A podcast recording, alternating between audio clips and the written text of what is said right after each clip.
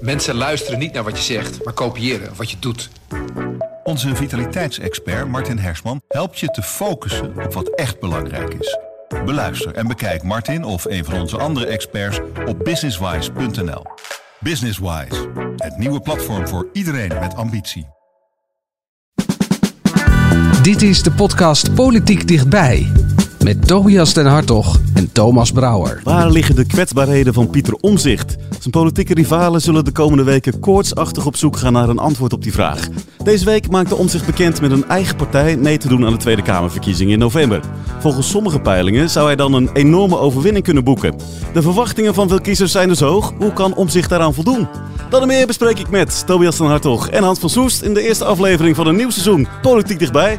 Ja jongens, een uh, roerige zomer, veel nieuwe namen, nieuwe gezichten. En bij ons uh, Hans en Tobias aan tafel. Gewoon de oude gezichten. Wij zijn gebleven. Ja, nog wel. Geen wachtgeldregeling ja, ook hè, voor ons. Dus ja, de, de, garantie hebben we dat jullie ook na november gewoon hier uh, aan blijven schuiven. Dat is natuurlijk altijd in handen van onze hoofdredactie. Uh, wie weet uh, zeggen ze wel van, joh, wordt eindredacteur op Schouwen-Duiveland. Maar vooralsnog denk ik dat we ja, hier nog wel even zitten. We hebben ook geen wachtgeldregeling, dus we moeten gewoon uh, door. We moeten gewoon ons best doen. Ja. Wie in ieder geval niet terugkeert in november, dat is uh, Vera Bergkamp. Nou ja, ik moet bekennen toen donderdag dat nieuws voorbij kwam, ik ineens dacht, ja, nee, ja, dat is waar ook. Vera Bergkamp, die hadden we ook nog. Ja, je was, het was namelijk, vergeten? Nou, het rare was, dit was namelijk zo'n aangekondigd vertrek waarvan je wist dat het zou komen. Maar in alle consternatie van de afgelopen zomer en, en, en de tientallen inmiddels mededelingen van Kamerleden, ik keer niet meer terug ja, was ik, had ik haar eigenlijk een beetje over het hoofd gezien. En dat zegt misschien ook wel iets. Ja, het, het meest pijnlijke is, het enige moment dat ze op de kaart stond deze zomer, was eigenlijk het, op het moment dat Ariep bij zomergasten zat. En ja. Uh, nou ja, dat hele conflict over uh, het onderzoek dat Bergkamp heeft gelast naar klachten over Ariep weer in de media kwam. En dat Ariep klaagde van, ik weet nog steeds niet waarvan, waarvan ik word verdacht. Een van de vele ja, nare episodes eigenlijk die, die Bergkamp van, vanaf, haar, vanaf de start van haar voorzitterschap heeft geplaagd. Vera Bergkamp leed echt zichtbaar de afgelopen 2,5 jaar als Kamervoorzitter. Haar, haar benoeming was vanaf dag 1 omstreden. Een groot deel van de oppositie bleef voortdurend maar op haar inhakken en zeggen dat ze die zetel alleen maar te danken had aan handjeklap tussen de VVD en D66. Er moest orde worden gehouden. Uh, daar werden ook steeds afspraken over gemaakt. Weet je, hoe uh, gaan we netten met elkaar om? Maar daar hield lang niet iedereen zich aan. Het was een soort van, nou ja, als je soms, als wij debatten kijken, dan is het soms net zo'n soort klas op de middelbare school, weet je wel, waar, waar leerlingen voortdurend de leraar aan het testen zijn. Hoe ver kunnen we gaan? Nou ja, toch is een kamerdebatten ook vaak zo. En je zag gewoon aan Vera Bergkamp, ze had daar moeite mee. Met als natuurlijk meest pijnlijke voorbeeld wel de algemene politieke beschouwingen vorig jaar. Toen Thierry Baudet aan het woord was en uh, suggereerde dat Sigrid Kaag aan een spionnenschool had gezeten. En op een gegeven moment werd het toen het kabinet zo gortig dat ze opstapte. Iedereen kan zich die beelden nog wel herinneren. En toen kwam Rutte terug en toen wees hij eigenlijk Bergkamp echt heel pijnlijk terecht. En die zei gewoon tegen Bergkamp, luister, ingrijpen of we komen gewoon niet meer terug en dan is het debat afgelopen. Punt. Ja, en dat is eigenlijk niet meer te boven gekomen. Ja, die vertrekt dus. Er gaat nogal wat veranderen de komende maanden in Politiek Den Haag. In deze podcast ook weer veel uh, vooruitblikken naar die verkiezingen van 22 november. Wil je nou niks missen van deze hele verkiezingscampagne? Abonneer je dan gewoon even op deze podcast. Dan krijg je gewoon een melding als er een nieuwe aflevering klaar staat. Ja, we gaan het straks hebben ook over de presentatie van de nieuwe leider van PvdA GroenLinks. Maar er was meer nieuws deze week. Pieter Omtzigt doet mee met een eigen partij aan de Tweede Kamerverkiezing op 22 november. We hebben dit weekend een nieuwe politieke partij opgericht. Nieuw Sociaal Contract. Ons land heeft grote problemen en die vragen om een nieuwe manier van politiek bedrijven en een nieuwe politiek. Er wordt heel wat verwacht van die partij. Er wordt zelfs gesproken over 46 zetels in de peilingen. Is dat haalbaar? Het is niet verantwoord. En een van de speerpunten van de nieuwe partij is goed bestuur. De afgelopen twee jaar ben ik in mijn eentje Kamerlid geweest met anderhalf personen ondersteuning. Dus ook geen beleidsmedewerkers of afdelingen. En dan uh, streef ik zelf ook naar een verantwoorde groei. En de aantallen die jij noemde horen niet bij een verantwoorde groei. Uh, want die wilt ook dat goede bestuur in de praktijk waarmaken. Uh, dus we zijn nu bezig om met een aantal kandidaten te spreken. En we verwachten nog meer mensen die zich gaan aanmelden na vandaag. En ja, op basis daarvan en op basis hoe wij zelf dat goed kunnen vormgeven, zullen we een, uh, zullen we, uh, een kieslijst indienen. En we hopen op uw steun, ook op 22 november. Zodat we dan echt kunnen beginnen met de verandering van Nederland. Hij moest er een zomer lang over nadenken, maar de kogel is nu door de kerk. Pieter Omzicht doet mee aan de Tweede Kamerverkiezingen in november. Uh, na die aankondiging kreeg hij natuurlijk heel veel aandacht in, in de media. Niet zo gek misschien als je volgens de peilingen dan tot de grootste van Nederland kan behoren. Dit is sowieso een gamechanger. Of hij het nou had gedaan of niet. Natuurlijk zal het aantal zetel, eh, dat, zetelaantal is nu virtueel. En misschien gaat dat echt nog wel naar beneden. En misschien gaat hij het ook wel zo plooien dat hij dat zetelaantal niet eens kan halen, dat is nog steeds een vraag. Hij zou een kortere lijst van kandidaten kunnen indienen, waardoor hij maar een maximaal aantal zetels haalt. Of hij gaat in een aantal kiesdistricten niet meedoen, zich niet inschrijven. Dat allemaal kunnen. Ik weet het niet. Misschien dat hij zich toch uiteindelijk wel uh, geroepen voelt om uh, op maximale te halen. Uh, maar dit is sowieso ja, voor alle partijen, je moet hierop anticiperen. Is, Pieter is toch een beetje heilig verklaard ook. Buiten het Binnenhof, in, althans in ieder geval. Dus ze zullen zich ermee moeten verhouden. Ik sprak van de week, er was een katshuis-sessie van het kabinet. En we stonden nog even na te praten met een minister. Ik zeg expres geen naam.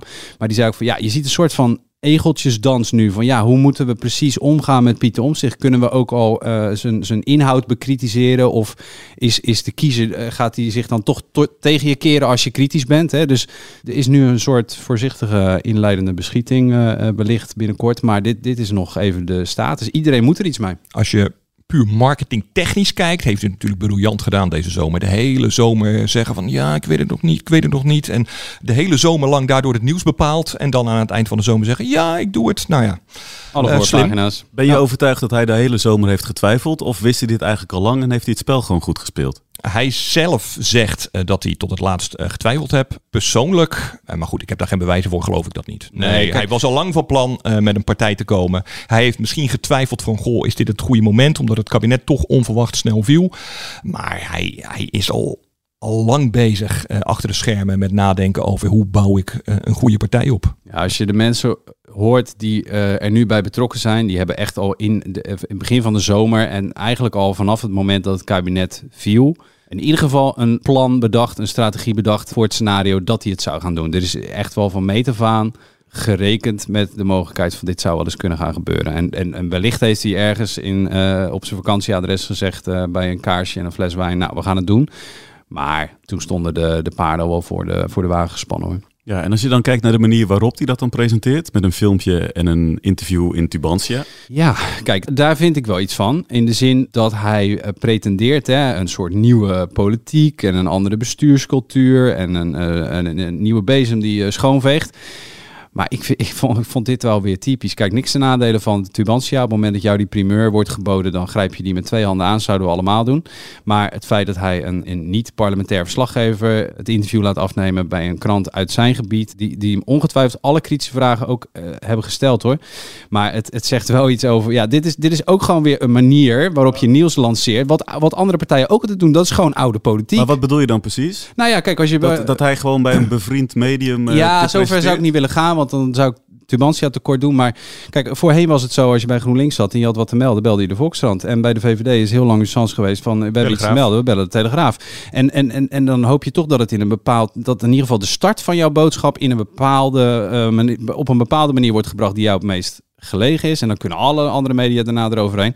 Maar dit is gewoon, ja, dit is zoals men werkt in Den Haag. En hij doet daar gewoon aan mee. Dat is niks nieuwe nou politiek ja, dat is ook niet zo gek. Want nee, Pieter Omtzigt is op twee na het langstzittende Kamerlid. Ja. En wat rondloopt in Den Haag, hij loopt er al twintig jaar rond. Ja. ja. Nee, als er iemand Den Haag is, als er iemand En als iemand is. weet hoe het werkt, uh, dan is het Pieter Omtzigt. Ja, is hij dan wel de man die die nieuwe politiek... Nou, ik vind altijd uh, het verwijt van uh, mensen lopen er al heel lang rond, dus ze kunnen geen vernieuwing meer brengen, vind ik altijd een beetje flauw. Natuurlijk kan dat wel. Neem bijvoorbeeld Frans Timmermans, hè, daar gaan we het later nog over hebben. Ja, die loopt ook al honderd jaar rond in Den Haag. Maar niemand is meer dezelfde persoon als, als tien jaar geleden, laat staan twintig jaar geleden. Weet je wel, iedereen maakt een ontwikkeling door en verandert van ideeën. Dus dat vind ik altijd een beetje flauw.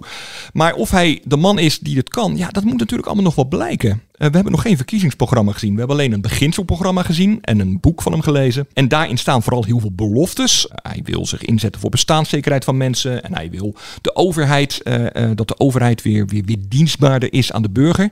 Maar dat zijn vooral, ja hele grote holle begrippen waar eigenlijk alle partijen het wel mee eens zijn ook. Want je kunt het er ook niet mee oneens zijn. Het gaat er natuurlijk over hoe ga je dat daadwerkelijk doen? Ga je eh, eh, meer geld uittrekken voor de overheid bijvoorbeeld? En zo ja, waar ga je dat geld vandaan halen? Eh, als En je, dat staat eh, nog niet in dat document. nou ja, dat moeten we allemaal nog maar zien. Nee, dat staat er nu nog niet Er in. staan ook dingen in dat beginselprogramma van, van ik denk van, hè? Begrijp ik dit nou goed? Er staat bijvoorbeeld dat over de zorg, over de ouderenzorg, dat de ouderenzorg weer minder afhankelijk moet zijn van overheidsuitgaven en weer meer, eh, zoals vroeger, als een soort van, van vereniging moet worden opgetuigd. En denk van, hè?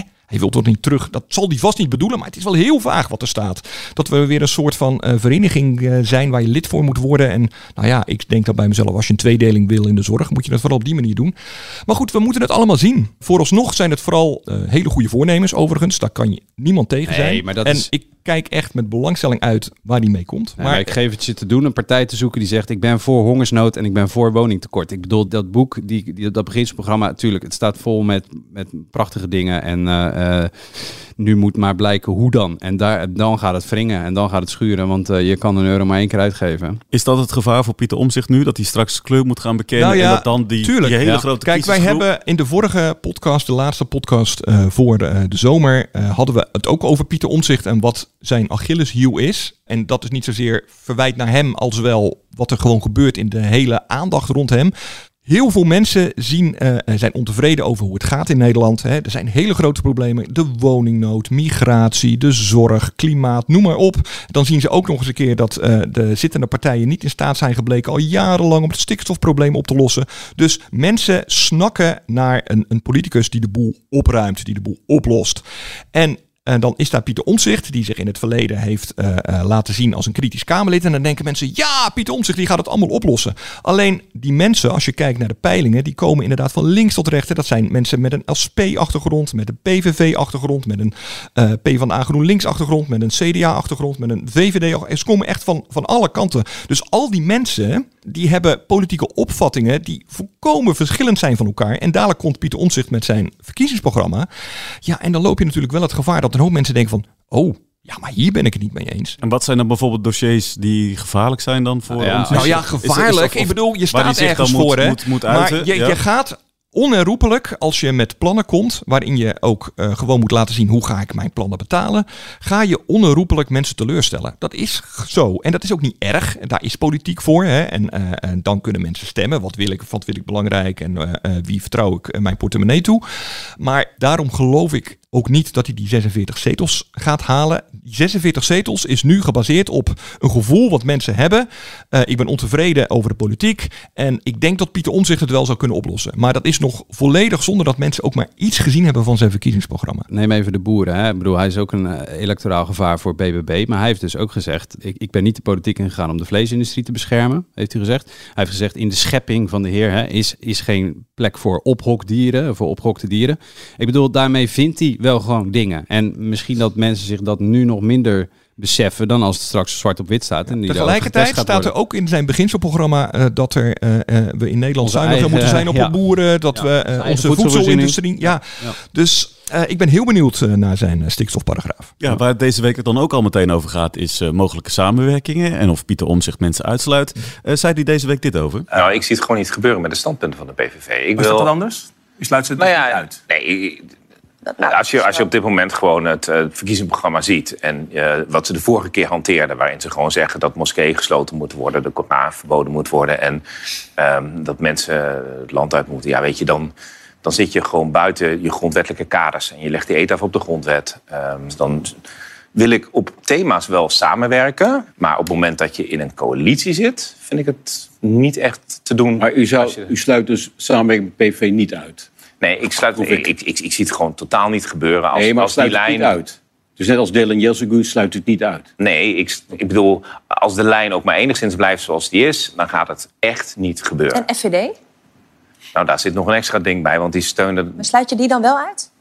Nou, die hebben precies hetzelfde. Plus dat ze, wat het in een coalitie onmogelijk zal maken, eh, zij steunen natuurlijk Oekraïne niet. Dus je kunt moeilijk een. een Dus die sluit u wel helemaal uit? Ik mag toch hopen dat u u uitsluit. nou, ook daar... Wil jij eens een denktank, eh, ik- Frits? Nee, maar kijk, ik, ik, ik, ik zeg toch duidelijk wat hier gebeurt. Ik bedoel, dat, Nee, maar dat gaat toch geen... dat gaat toch geen Democratie uitsluit. ja, dat gaat, dat gaat echt geen samenwerking en een coalitie opleveren op geen U enkele manier. sluit uit. Maar dit is dus weer het typisch Haagse ding. Ja, ik sluit Nee, uit dat... dit dat, is gewoon dat, een journalist die een vraag stelt aan een politicus... die politicus die niet omheen moet draaien. Sluit u Forum voor Democratie uit als u eh, in een regering komt, ja of nee? Als zij de standpunten hebben die ze nu hebben, dan sluit ik ze 100% uit. Kijk, dit vond ik wel weer mooi. Dit was omzicht bij uh, Umberto Tan. En toen werd hem dus gevraagd van... joh, sluit je PVV en, en Forum uit? En, in eerste instantie, vlak voordat dit fragment begon te lopen... zei hij van, joh, dat is allemaal Haag spel. Het gaat allemaal over de poppetjes en wie wil met wie. En, de...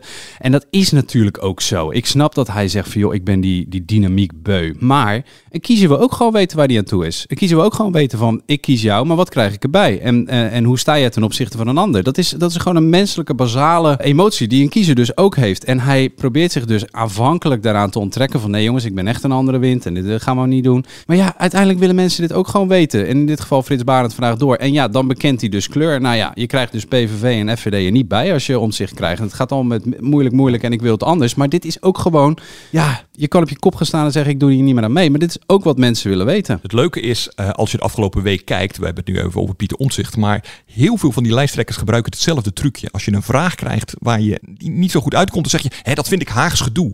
Eh, je Zielkus hoorde ik het zeggen, eh, Timmermans hoorde ik het zeggen. Eh, Haags gedoe. Maar het is natuurlijk onzin, want het zijn de kiezers die zich er ook aan ergeren dat je voor de verkiezingen eh, stemt op een partij en niet weet wat er na de verkiezingen met die stem gebeurt. Hè? Dan komt er een coalitie waar je, en die gaan partijen in een, in een hok zitten en vergaderen en formeren. En dan komt er iets uit waar je misschien helemaal niet op gestemd hebt.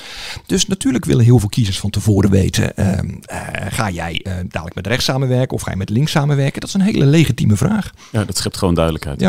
Wat ook duidelijkheid zou scheppen is als Pieter om zich bekend maakt wie er nog meer op die kieslijst staan. Daar zijn nu de gesprekken voor aan de gang. Ja. Hoe werkt dat dan? Eh, Zijn er nu allerlei mensen die een cv'tje opsturen naar... Reken maar. Reken maar. ik denk dat de, ehm, de mailbox van Nieuw Sociaal Contract, eh, zoals zijn nieuwe partij heet, eh, overloopt eh, van mensen die graag willen.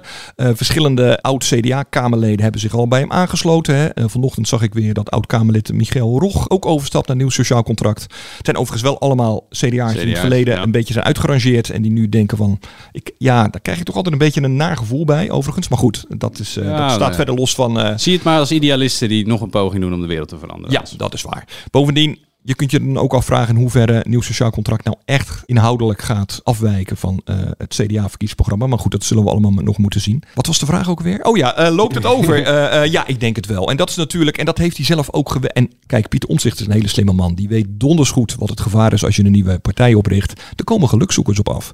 En die wil die weren. En dat is denk ik ook de achtergrond waarom hij zei, eh, meteen deze week bij de lancering van nieuw sociaal contract, van luister, het zou niet verantwoord zijn als we te snel groeien, want we hebben gezien bij heel veel nieuwe partijen die erin komen, we hebben het gezien bij Forum voor Democratie, we hebben het gezien bij eh, LPF natuurlijk in het verleden, daar zitten, daar zit ook heel veel, ja, eh, daar zitten heel veel mensen tussen, die dan komen dan op de slippen van de lijsttrekker in de Tweede Kamer, waarvan je je afvraagt, ja, had ik die er nou wel echt bij kunnen eh, willen hebben, want die, die, die, die vinden ineens iets heel anders, of eh, die blijken het helemaal niet te kunnen, of die blijken gewoon hele gekke dingen ineens te doen of te vinden, of in het verleden te hebben gedaan of te hebben gevonden.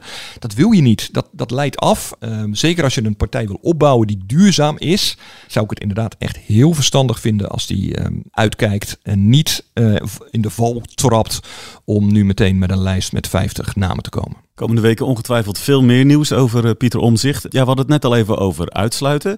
Tiran Jezelgus, die zei deze week de PVV, nou, die sluit ik niet bij voorbaat uit. Nee. Is dat opvallend voor een VVD-leider? Ja, dat denk ik wel. Want Rutte heeft op schrift gesteld bij de vorige formatie precies waarom hij niet met de PVV wilde. Weet je wel, dat moest zwart op wit nog één keer duidelijk maken. Er is te veel gebeurd. Er zijn uitspraken gedaan door Wilders die ik niet kan, eh, kan velen. Dat moest echt, ja, Rutte moest je terugnemen zelfs, hè? hij Voordat moest hij er zelfs maar over na wilde Wilders denken. moest zijn woorden terugnemen voordat hij ooit met de VVD weer. Nou, dat was gewoon en dat gaat nooit gebeuren, want dat wist Rutte ook. Eh, Wilders neemt nooit iets terug.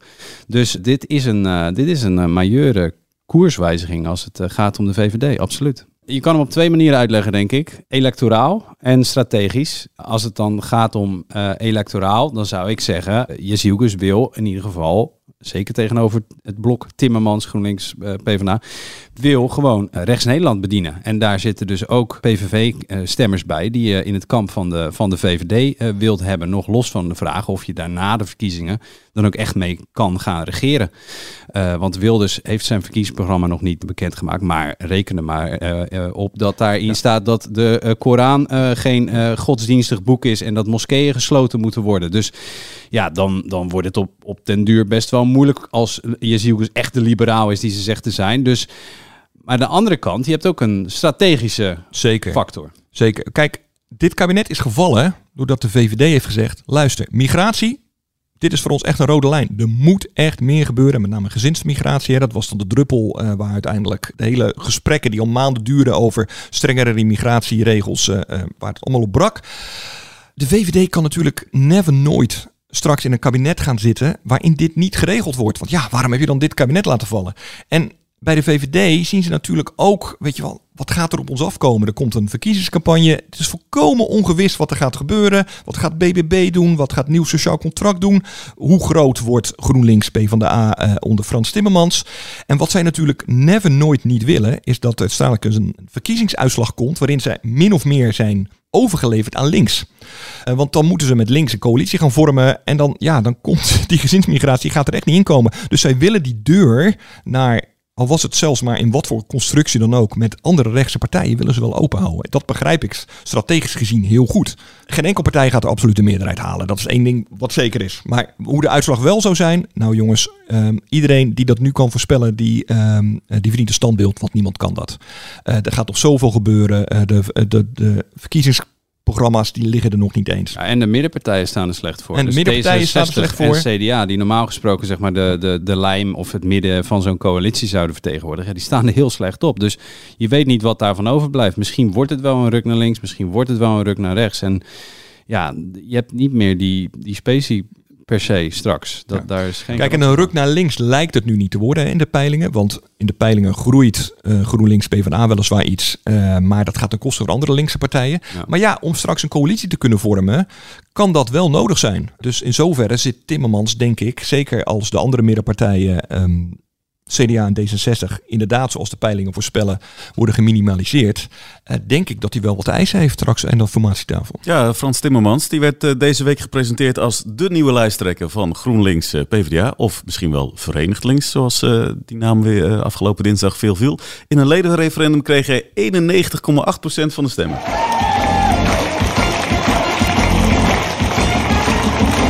Dank je, dankjewel, maar als jullie nog even zo doorgaan, dan dreigt dat enorme ego van mij stratosferische omvang eh, te krijgen.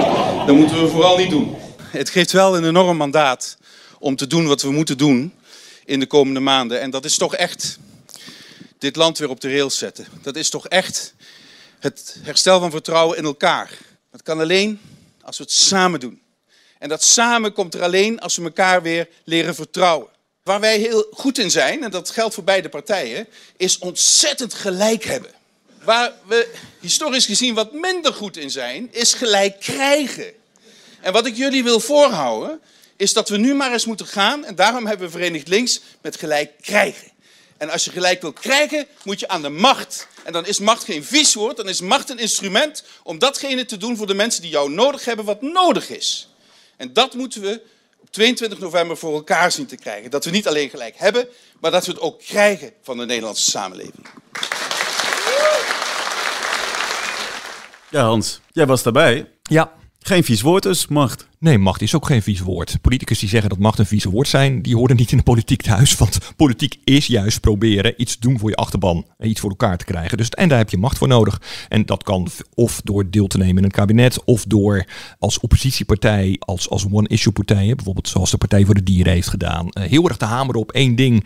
En dan ook dingen voor... Dat kan ook. Maar uiteindelijk gaat het in de politiek om macht. En wat mij vooral heel erg opviel afgelopen dinsdagavond, dus dat Frans Timmermans zich heel erg aan het positioneren was in zijn. Het was niet echt een speech die hij hield. Hè. Ehm, de leden mochten hem vragen stellen. Dat was allemaal een beetje voorgekookt, zoals natuurlijk die hele lijsttrekkersverkiezing natuurlijk een beetje een farce was. Want jij zei meer dan 90%, maar hij was ook de enige kandidaat waarop je kon stemmen. Je kon Dus alleen nog andere keuzes Maar wat, hij, wat Ja. hij wel heel erg deed die dinsdagavond was zich profileren als zich, zich neerzet als een soort van redelijk alternatief voor de kiezer in het midden. En dat legde hij ook uit. Van ja, als je macht wil hebben, dan moeten wij, moeten wij die kiezer in het midden. Je kunt alleen groeien door de, de kiezer in het midden ervan overtuigen op jou te stemmen. Want daar ligt nu ook de ruimte. Nou ja, ehm, uiteindelijk is dat de grootste kiezersgroep. En ehm, wil jij groeien, wil je groot worden, wil je invloed kunnen hebben, dan moet jij ook aantrekkelijk zijn voor die kiezers in het midden. Dus ik vond hem wel wat afstand nemen van wat linkse stokpaardjes. Zoals? Nou, hij, bijvoorbeeld hij hamerde ineens heel erg op overheidsfinanciën. Eh, dat vond ik echt opvallend. Hij zei, eh, we hebben de dit kabinet heeft vooral heel veel miljarden uitgegeven eh, zonder dat het probleem heeft opgelost. Ja, dat moeten we dus niet meer doen. Waar hij natuurlijk volkomen gelijk in heeft. Ehm, iets anders wat hij zei. Klinkt een beetje als Pieter Omzicht. Het klinkt een beetje, nou ja, maar alle, ook Pieter Omtzigt vist in de eh, vijver van het midden. Hè, de kiezer in het midden. Dat is, dat is uiteindelijk, je kunt alleen verkiezingen winnen als je de kiezer in het midden kunt overtuigen. Dat is altijd zo geweest in Nederland. En dat zal ook op 22 november niet anders zijn. Welke andere stokpaardjes liet hij nog meer los? Nou ja, het was niet echt een stokpaardje, maar ik vond het toch wel opvallend dat hij het nog een keer benadrukte. Ehm, is dat hij vond van jongens, eh, de NAVO-norm, we moeten eh, meer, eh, genoeg geld blijven uitgeven aan defensie. Uh, kijk wat er gebeurt in Oekraïne, kijk waar Poetin mee bezig is.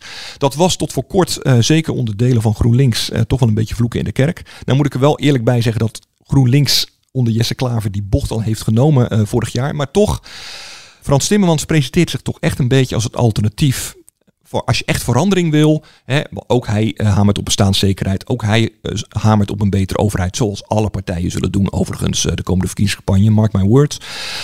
En ja, hij wil vooral niet overkomen als een linkse drammer. En dat was natuurlijk wel een klein beetje het imago wat GroenLinks PvdA heeft. Hè. Dat zijn linkse drammers, klimaatdrammers. Uh, hij was de klimaatpaus. En hij probeerde ook dinsdag neer te zetten van... jongens, we moeten, als het ging om klimaatmaatregelen... we moeten niet te veel drammen, want we moeten ook zorgen... dat mensen het mee kunnen maken. Dat die energierekeningen betaalbaar blijven voor normale mensen. Want anders gaan we al onze klimaatplannen never, nooit niet uh, er doorheen gaan krijgen. Ik kreeg een beetje VVD-campagne-vibes. Uh, namelijk Rutte we hebben destijds Rutte gehad met het breekbare vaasje. Rutte, het, Nederland was een breekbaar vaasje waar, je, waar, het, grote uh, massa, uh, waar we heel voorzichtig mee moesten zijn. En daarna had hij de campagne waarin hij zei van ja, het gaat om de grote zwijgende meerderheid in het midden. Niet de schrijvers aan de linker of aan de rechterkant. Dat was ook steeds garantie tot succes. Hè? Die, die, die, de grote zwijgende massa van Nederland te zien te overtuigen op jou te stemmen. Ja, Timmermans doet het in, in zoveel andere woorden, maar mikt precies op diezelfde vijver. Ja. Ik dacht, uh, ja, Weet je waar het mij heel erg aan deed denken? Het was een soort van kopie, lijkt het te worden. En hij, overigens is pas één verkiezingsavond geweest. Hè, uh, één aftrap van de verkiezing van de GroenLinks PvdA. Maar het, het, het riep bij mij meteen herinneringen op bij de campagne van Diederik Samson 2012. Dat was ook, uh, zeg maar, een PvdA-leider die campagne voerde door heel erg te zeggen... Ik ga u geen beloftes doen. Er komt een rottijd aan. Uh, we moeten uh, ingewikkelde beslissingen nemen. Er zijn grote problemen in het land. Die kunnen we niet in vier jaar oplossen. Het zijn allemaal dingen die, die Frans Timmermans nu min of meer in andere woorden ook zegt. Toen uh, sloeg dat in ieder geval erg aan. Ja. Ja, ook door de tweestrijd die ontstond natuurlijk. Hè. En dat probeerde Timmermans deze week ook een beetje te ontketen. Hè. Door, door wat kritisch te zijn op, uh, op uh, de VVD van Jessukus. En ook om te zeggen van ja... Gaan we linksaf of rechtsaf? Gaan we linksaf of rechtsaf. En ook een junior partner, hè, dus de kleinere partijen in een coalitie. Stel dat VVD en PvdA tot elkaar veroordeeld zouden worden weer om in een, in een kabinet te gaan. Dan is de kleinere partij, en dat zou dan de PvdA kunnen zijn. Want het was in het verleden met Samson Rutte ook die wordt opgegeten door de grotere partij. Die, le die leidt uit meestal. Daar waarschuwde die weer voor. Dus het, het, het is wel, uh, ja, ik, ik, ik, krijg wel zin in. Het is wel een leuke uh, dynamiek die... Uh... Alleen bij de statenverkiezingen probeerde in elk geval de VVD er ook een, een tweestrijd over van te maken tussen links en rechts. En toen kwam, ja. ging BBB er met het buit vandoor. Ja.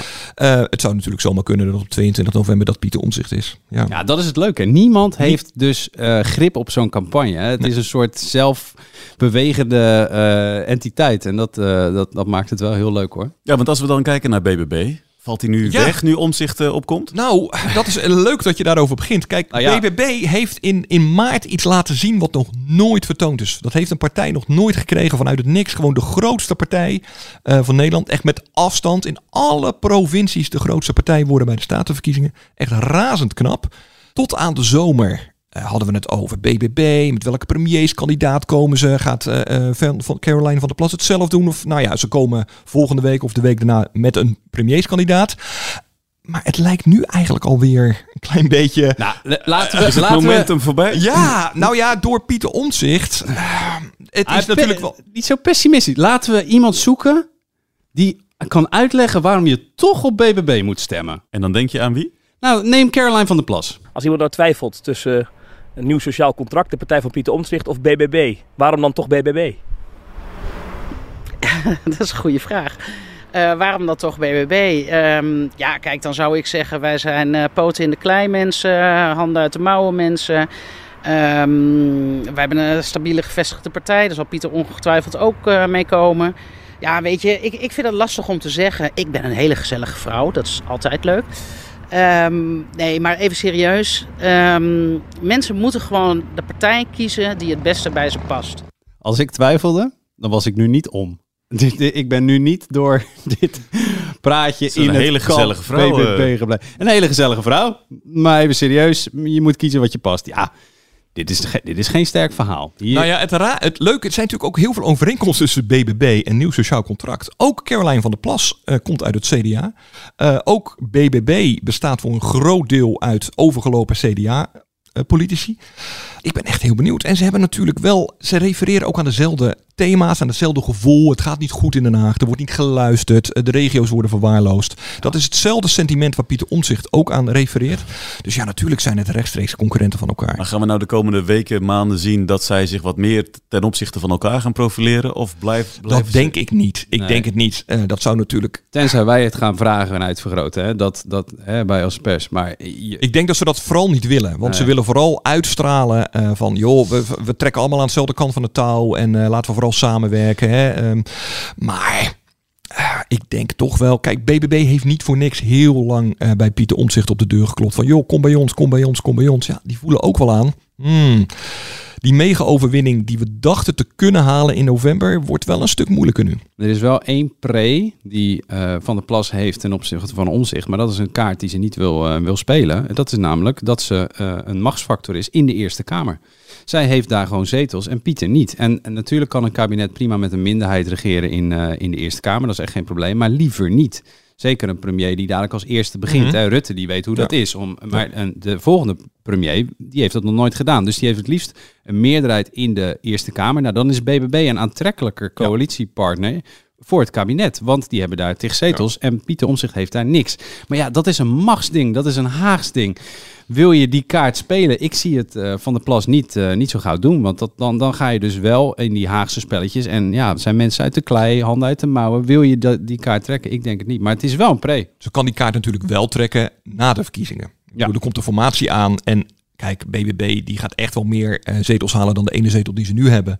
Dus ik denk dat BBB een, juist om deze reden hele goede kans maakt om eh, in een nieuw kabinet terecht te komen. Als we dan kijken naar volgende week. Nou, er is in ieder geval één iemand die eh, eh, met samengeknepen billetjes in Den Haag zit nu. En dat is Wopke Hoekstra. Die Waarom? is de beoogde opvolger van, eh, althans dat vindt het kabinet een goed idee, de beoogde opvolger van Timmermans in de Europese Commissie. Maar zo'n voordracht, daar moet mee worden ingestemd door het Europese parlement. En nu zijn de, de sociaal-democraten in het Europese parlement die zeggen van, nou ja, we willen eigenlijk geen christendemocratische bestuurder op die plek. Wij willen liever een sociaal-democratische bestuurder op die plek. Iemand van onze eigen. Juist, ja. En die misschien een groener hart heeft en een socialer hart heeft dan eh Wopke Hoekstra. Eh, plus, Wopke Hoekstra is niet per definitie populair in Europa. Want ten tijde van, de, eh, van corona was hij heel kritisch op, eh, op, eh, op de zuidelijke lidstaten. Dus dat wordt nog wel eh, spannend, denk ik. Ik vraag me ook af of het kabinet, of, of het kabinet aandurft om nu met deze onzekerheid alvast een, een opvolger van Wopke Hoekstra aan te wijzen op buitenlandse zaken. Kijk, het, rare is wel, we zitten in oorlog met Oekraïne. Rutte heeft altijd gezegd, jongens, eh, eh, op Oekraïne moeten we missionair door. Dat is te belangrijk. En dan gaat onze minister van Buitenlandse Zaken, die gaat weg, waarschijnlijk.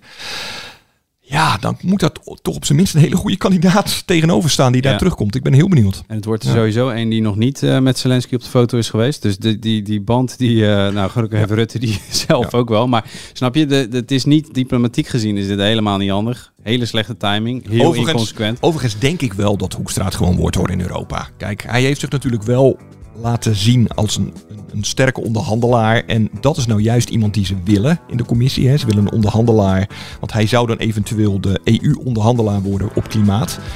Eh, en dan moet je onderhandelen met de Verenigde Staten en met China. Dat zijn allemaal landen die eh, eh, vaak veel minder ver willen gaan dan Europa. Dus dan is het misschien niet eens zo'n gek idee om daar een, een beetje een tof cookie neer te zetten. Althans, dat is hij aan de onderhandelingstafel. Dat bleek wel tijdens de formatie in elk geval. Genoeg te bespreken in ieder geval de komende weken in de We hebben er zin in, hè? Het wordt een campagne. Dit is leuk. Yay! Ik heb er echt trek in. Tot zover deze aflevering. Vind je dit nou een leuke podcast? Abonneer je dan. Dat kan via Spotify of Apple Podcast. En volgende week zijn we er weer. Tot dan.